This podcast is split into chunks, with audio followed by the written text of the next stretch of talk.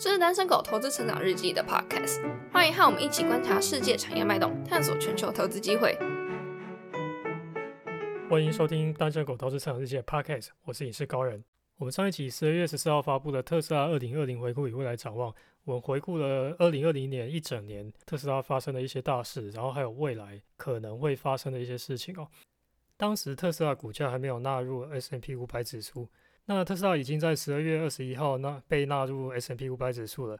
前一个交易日十二月十八号，也就是特斯拉被纳入 S and P 五百 指数的股价基准日，股价最高涨到六百九十五美元一股。哦，当时大家都觉得哇靠，也太高了吧！就从那时候到现在不到一个月，特斯拉又涨到了八百八十块，一直喷，一直喷，喷到现在市值已经超过八千三百亿美元。那为什么特斯拉的股价会一直往上飙呢？我想主要是有两个原因啦。第一个当然就是跟特斯拉被纳入 S and P 五百 指数有关嘛。除了那些追踪 S and P 五百 指数的被动基金以外呢，其实还有很多主动型的基金，它的 benchmark 是 S and P 五百， 那他们为了不要落后或是不要跟 S and P 五百 差太多，他们这些基金也会需要去买入特斯拉，这些基金构成了一个很大的买盘力道在那边哦。那另外就是其实很多特斯拉股东是长期的股东，都是信仰很高的，甚至比果粉的信仰还高，而且特斯拉股东有很多他不是只对特斯拉这个品牌的信仰高，而是对 Elon Musk 的信仰很高，简直把 Elon Musk 当神来崇拜。那我承认我就是这些股东，他们很了解特斯拉的长期价值在哪里，所以他们一股都不会卖，像我就是买到现在一股都没有卖过。那这种情况之下，其实很多流通在外股数它其实是不流通的。再来就是特斯拉的那些空头嘛，比如说比较有名像 Jim Chanos、David Einhorn 跟最近跟前不久才说要空的 Michael Burry， 那这些空头其中一定有一些会因为最近特斯拉股价狂涨受不了了，被嘎到受不了，所以围捕嘛。那这也造成了另一股的买进力道。第二个原因就是特斯拉它公布了二零二零年全年的生产量和交付量。二零二零年特斯拉生产量是 五十万九千七百三十七， 交付量是 四十九万九千五百五十 台，比特斯拉设定的目标五十万台少了四百五十台。不过特斯拉在新闻稿里面也说这个是比较保守的数字，那实际的数字可能会比这个数字多最多 百分之零点五。那不管最后这个数字有没有多，其实四十九万九千五百五十台只跟他设定目标差了四百五十台，这个成绩也是非常非常棒的成绩啊！而且考量到二零二零年特斯拉还因为疫情停工，如果没有疫情的话，其实特斯拉应该是可以轻松超过这个数字的。最近长期看坏特斯拉的加拿大皇家银行 R B C， 他就出了一份报告说，承认自己完全看错了特斯拉。那他把自己的目标价从三百三十九块调高到七百块。报告里面也把二零二五年特斯拉汽车交付量的预估数字从一百三十万调高到了一百七十万，但这个数字还是很可笑啦，从这里就可以看出他们其实还是看不懂特斯拉。除了 R B C 以外，最近 Morgan Stanley 的分析师 Adam Jonas 他也出了一份新的报告。那在报告里面，他把目标价之前的目标价五百四十调高到了八百一十。这个 Adam Jonas 他是一个非常搞笑的人，这 Morgan Stanley 的分析师我之前在我们的 Facebook、 YouTube 还有 Podcast 上面都讲过他很多次，他就是标准的看涨说涨，然后每次他发一个新的报告说什么目标价又从哪里调高到哪里，结果常常没过多久特斯拉股价又超过他的目标价，然后他又出一份新的报告，再把他的目标价再调高。那这一份报告他写的目标价是八百一十嘛，结果特斯拉马上又超过了，现在已经来到八百八十了。那这个搞笑分析师呢，他还在报告里面写说啊，我以前看错特斯拉了，怎样怎样的。特斯拉其实是那个 The Chosen One， 天选之子 The Chosen One， 真的很好笑。他可能是LeBron James的粉丝啊，他追踪了特斯拉那么多年，到现在才发现特斯拉是 The Chosen One， 他可能都不是在看特斯拉，都是在看 LeBron James。那在这份报告里面，他把他的二零三零年特斯拉的汽车交付量预估数字从三百八十万提高到五百二十万，那这个也是一个很大的笑话了。Elon Musk 的目标是在二零三零年生产两千万，而这个分析师 Adam Jonas 他原本的预估数是三百八十万，就算提高到五百二十万，也还是跟 Elon Musk 设下的两千万目标差非常的多。那这些分析师他们共同的问题其实就是他们以线性的方式去思考的，他们看不到指数型的成长。我敢打赌这个 Adam Jonas、哦、他接下来又会一直发布新的报告，然后一直调高目标价，然后一直更正他的预估数字，真的是很北七。好，再来我们讲 Model Y。上一集里面我们就讲到 Model Y 开卖之后呢，一定会对中国市场带来很大的影响。果不其然，今年一开始中国特斯拉开卖 Model Y 之后就造成了大轰动，到特斯拉店里看车的人真的是络绎不绝。中国特斯拉还在一月六号把 Model Y 交付时间调整为第二季，他们一开始设定的交车进度呢是分成农历前、呃、农历年前跟年后，那后来开卖没多久订单爆表，马上就改成马上就把进度改成第一季或者第二季这样来分。那为什么特斯拉 Model Y 会造成那么大的轰动？除了我们上一集讲到的车型的关系以外，还跟它的价格有关。去年 Model Y 还没有正式开放之前，特斯拉公布的价格是 Long Range 版本是 四十八点八万， Performance 版本是 五十三点五万人民币。结果正式开卖之后公布的售价起售价呃 Long Range 是 三十三点九九万，那 Performance 版本是 三十六点九九万人民币，分别下调了 十四点八万和 十六点五万人民币。那特斯拉投下这个震撼弹之后，对中国其他的电动车竞争对手产生了很大的影响。因为在 Model Y 出现以前呢，蔚来、小鹏、理想、比亚迪他们主要的车款都是 S U V， 那特斯拉只有 Model 三一款轿车，所以等于说你卖你的轿车，我卖我的 S U V， 这客户群体是不一样的，并不算直接竞争到。特斯拉这个 Model Y 出来之后呢，变成直接竞争，而且价格性能还更优。像蔚来的 E C 六 售价是 三十六点八万人民币起，而且它的标准续航只有四百三十公里，根本比不上 Model Y。 那更不用说在品牌还有自动驾驶方面，特斯拉也是比蔚来还要好上很多。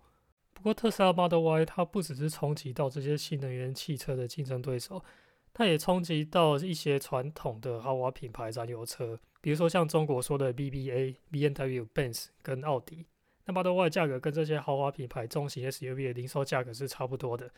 尤其是在中国一些汽车限购的城市呢，这些冲击会更大。那、啊、当然除了这些以外呢， Model Y 其实对它自己的 Model 三也是会造成一些冲击的。那这个 Model Y 出来之后呢，原本想买 Model 三的人，他可能有一些呢也会改买 Model Y。 当然中国的这些新能源汽车厂他们也不会坐以待毙吧，像蔚来去年的股价涨那么多，它的涨幅甚至超过特斯拉，那当然也是有它的道理在。前阵子 Elon Musk 接受访问的时候，他也说电动车领域最强的竞争对手呢，不是那些传统的汽车厂，而是来自中国的新能源汽车厂。而蔚来汽车就在昨天一月九号的 Nio Day 上发布了一些新产品，其中就包含了首款轿车 E T 七。这款 E T 七 电动轿车它的零百加速是 三点九秒，如果搭配 七十千瓦特 的电池包，续航可以达到五百公里，搭配 一百千瓦特 的电池包，续航可以达到七百公里。那整车的购买方案，如果是搭配 七十千瓦特 的话，起售价是四十四万八千人民币，搭配 一百千瓦特 的电池包，整车购买方案起售价是五十万六千人民币。蔚来汽车跟其他电动车比较不一样的是，他们有电池租用方案，就是你买车的时候，你买的只有车而没有电池，那电池的话你是用租用的方式。以这个 E T 七 来讲，如果你是租用 七十千瓦特 的电池的话，它的电池月费是九百八十块人民币每个月。那如果是租用 一百千瓦特 的电池呢，它的月费是一千四百八十人民币。那这台 E T 七 它的主打的卖点之一呃，还包括了宽敞舒适，这一点我觉得它是针对 Model 三来的，因为 Model 三事实上它的空间的确是不大。不过在内装方面，很多人都说啊，蔚来汽车就是比较精致嘛，比较好看，内装比较好，不像特斯拉。可是你去看 E T C 它放出来的图，其实可以很明显看出来它是在致敬特斯拉嘛，它就是模仿特斯拉 Model 三的简约风科技感。但说实话，我觉得这个是好事。 E T C 它目前放出来的图看起来是比 E C 六、E S 八、E S 六 这些都还要好看很多，我自己个人是这么觉得啦。不过在价格方面，这款 E T 七 对标的 Model 三，它的竞争力就比这个未来的 E T 七 还要强很多。 Model 三它的标准续航版在中国的售价只要 二十四点九九万人民币，那它的 Performance 版只要 三十三点九九万。 E T 七 整车购买方案它最便宜的也要四十四万八，它贵的要五十万六千，这个差异是非常大的，它的价格甚至比 Model Y 都还要贵。那大家看特斯拉这样一直降价，可能会觉得它是要低价强势，但其实不是。 Elon Musk 在二零零六年写的一个 Master Plan 里面他就讲了，特斯拉的使命是加速世界往永续能源发展，那要加速世界往永续能源发展，势必就是要让电动车能够普及，取代燃油汽车。要做到这一点，当然电动车的价格必须要能够降低，这就是为什么特斯拉的制造成本一直在降低，然后售价也跟着一直在降低。它其实可以维持它的售价不变了，然后毛利就会变比较高，可是它不这么做，它是一直降价，那目的就是要让特斯拉这个电动车去普及。那特斯拉的车未来还有没有降价的空间呢？有，其实是有的。现在 Model Y 它使用的是三元锂电池嘛，但如果未来换成磷酸铁锂电池的话，成本还会再降更低。去年 Elon Musk 在特斯拉电池日上面也讲过，未来几年特斯拉的电池成本将会再降 百分之五十六， 所以未来几年大家如果又看到特斯拉车降价，这个其实是很正常的事情。未来汽车总裁秦立勇很搞笑，他就说特斯拉是要做电动车时代福特 T 型车，而未来汽车要做的是电动车时代的奥迪、奔驰、宝马。这句话真的是有够好笑的。如果他真的是这么认为的话，那第一，他不懂特斯拉到底在干嘛；第二，他非常有自信，非常好。未来汽车创办人李斌他也讲过，未来汽车是不降价的，他的理由是为了不要损害旧车主的权益。我在网络上就看到一个网友的留言，很好笑，但也很写实。他说特斯拉这样一直降价嘛，特斯拉是把前车主们当作韭菜，那未来汽车呢，是把所有的车主都当作韭菜。当然未来不降价也是有他自己的理由在啦，毕竟客观的来讲呢，未来他的确不像特斯拉那么有本钱这样一直降价。可是从 Elon Musk 和未来汽车的秦立勇和李斌他们讲的话，你就可以很明显看到他们的差距在哪里啊。Elon Musk 和特斯拉的使命是加速全球往永续能源发展，他为的是让地球变得更好，他想的根本就不是获利啊，或者是要维持毛利，或者是什么前车主的权益等等。那秦立勇啊还有李斌他们想的是这些东西，我觉得是高下立判的、啊、可是我说这些话不代表说我就觉得未来股价不会再涨，或者是说未来一定未来会很不好或怎么样的。因为你看像苹果，它是手机界的霸主嘛，大家讲到手机的第一品牌一定是 iPhone 嘛，可是这不妨碍其他一些中国的厂商造出一些很成功的手机品牌，比如说像华为啊、小米这些。那苹果的销量甚至也不是第一名的，第一名是三星。那汽车这个市场是非常大的，特斯拉也不可能一家独大。那将来五年、十年之后呢，我觉得特斯拉毫无疑问会是那个第一名的霸主。可是像蔚来啊、小鹏、理想这些，他们也有可能活得还不错。那糟糕的是那些传统汽车厂啊，十年以后，很多现在的传统汽车厂都会消失不见。我们讲回到未来汽车。昨天 Nio Day 上还发布了第二代换电站，那这个换电站呢，它可以拥有最多十三块的电池，日均服务可以达到三百一十二台次，那它支持自动的换电，车主不用下车，它在车子里面呢按一个键，它就可以启动自动换车了。预计今年全中国会落成总计五百座换电站，不过对于这个数字大家可能要保守一点看待啦，因为未来李斌呢，他在说大话方面也是致敬了 Elon Musk。 在二零一七年的 Nio Day 上面，李斌就曾经夸下海口说到二零二零年的时候会部署一千一百座换电站，那结果昨天呢，他说是今年全中国才会累计落成五百座换电站，那我们就等等看他会不会实现这个目标吧。 Elon Musk 虽然常常很有自信，然后说一些很远大的目标，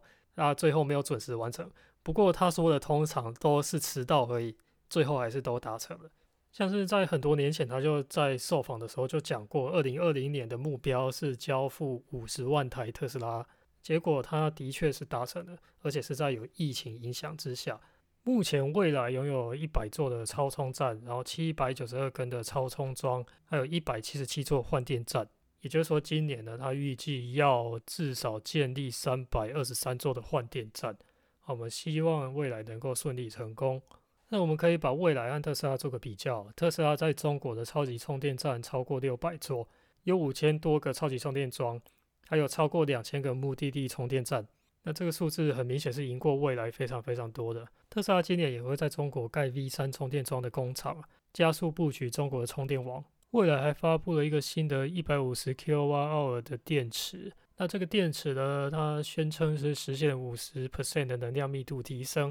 这电池采用的是原位固化工艺的固液电解质，据称是能够同时保证电池的寿命，然后还能提高充电的效率。那如果 E T C 搭载这个 一百五十千瓦特 的电池呢，它续航能够超过一千公里，预计是在二零二二年的第四季开始交付这个电池。电池的技术我不懂，可是这个如果真的实现的话，看起来是一个蛮不错的里程碑，续航超过一千公里，目前好像没有人做得到。不过就我所知呢，固态电池并没有那么容易做。像美国的固态电池公司 QuantumScape， 他说真正要到量产的时间也还要再好几年了。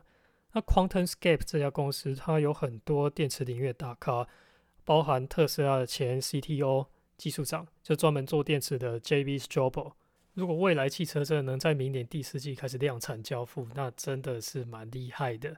那到底做不做得到，我明年就知道了。蔚来还发表了自动驾驶的新进展，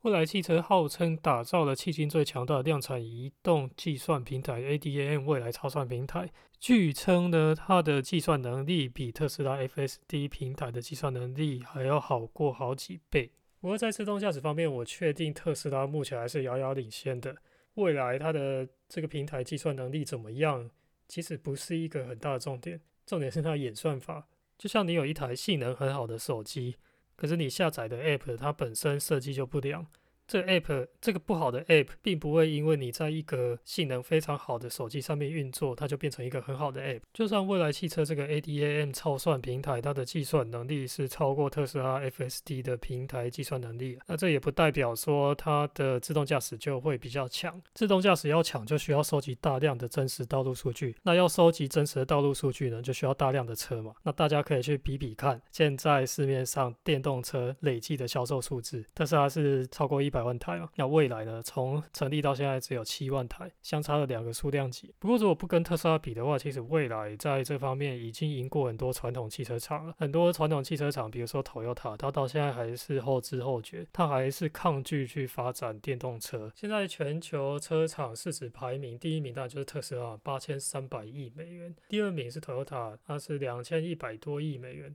再来是 Volkswagen 九百四十美元，那第四名就是蔚来汽车了，它现在已经九百一十八亿美元了，已经接近 Volkswagen 了。那你看它的汽车交付量从创立到现在才七万多台，很夸张啊！它甚至赢过戴姆勒啊，还有 G M 啊，还有 B M W 这些传统汽车大厂。好，那说到汽车车厂的市值，最近特斯拉股价大涨嘛，市值已经超过八千三百亿了。原本全球首富是亚马逊的 Jeff Bezos， 那现在已经换人当了，变成特斯拉 Elon Musk。那 Elon Musk 也创下了首富的新高纪录，他现在身价达到两千八十亿美元。不过如果我们比较公平的比较的话，假设 Jeff Bezos 没有跟他前妻离婚的话，现在首富还会是 Jeff Bezos 啦。Jeff Bezos 当时离婚给他前妻的赡养费是三百八十亿美元哦，还好 Elon Musk跟他前两任老婆离婚的时候还没有那么有钱。那我们可以简单算一下 Elon Musk 以后有没有可能成为全球第一个兆元男呢？ Elon Musk 现在持有特斯拉大约 百分之二十一 的股份。那根据特斯拉二零一八年定出的奖酬制度呢，如果特斯拉完成了当时设定的所有目标，那 Elon Musk 可以领到当时的两千零三十万股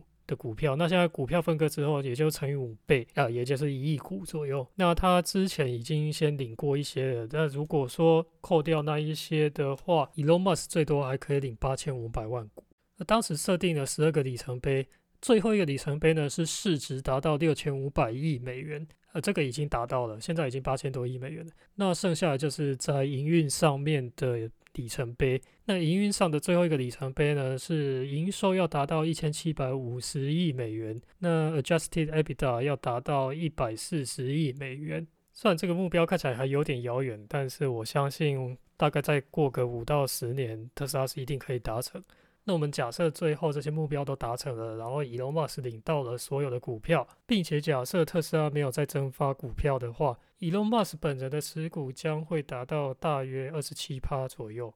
那我们再假设 Elon Musk 他其他的公司像是 SpaceX 啊 Neuralink 这些都没有价值，那这样算起来的话，特斯拉市值如果达到 三点七兆美元的时候， Elon Musk 的身价就可以达到一兆美元。那给大家一个数字参考，现在全球市值最大的公司是苹果，它的市值是 二点二二兆美元。那特斯拉有没有机会到 三点七兆美元呢？很多人一定会觉得不可能，怎么可能会超过苹果？但是我个人认为呢，特斯拉要在十年内达到 三点七兆美元的市值是很有可能的。去年这个时候也没有人猜得到特斯拉会接连超过波克夏、阿里巴巴、腾讯还有 Facebook。当然我也是啊，如果我那时候知道的话，我就压身家再开杠杆，全部单压一只特斯拉了。特斯拉的价格它短时间内飙涨那么多倍，真的是令人意想不到。可是如果你真的有去仔细研究的话，其实你会发现特斯拉它的价值呢，其实到现在还只是在刚开始的阶段而已，很多人都还认识不到它真正的价值在哪里。如果还想了解更多的话，可以去看我们之前发布过的影片、文章跟 podcast。 那我们这集就先讲到这边，我们下次见，拜拜。如果喜欢我们节目的话，请帮忙留下五星好评，在 Facebook 和 YouTube 搜寻单身狗投资成长日记，可以找到更多丰富的内容。感谢您的收听，我们下期再见。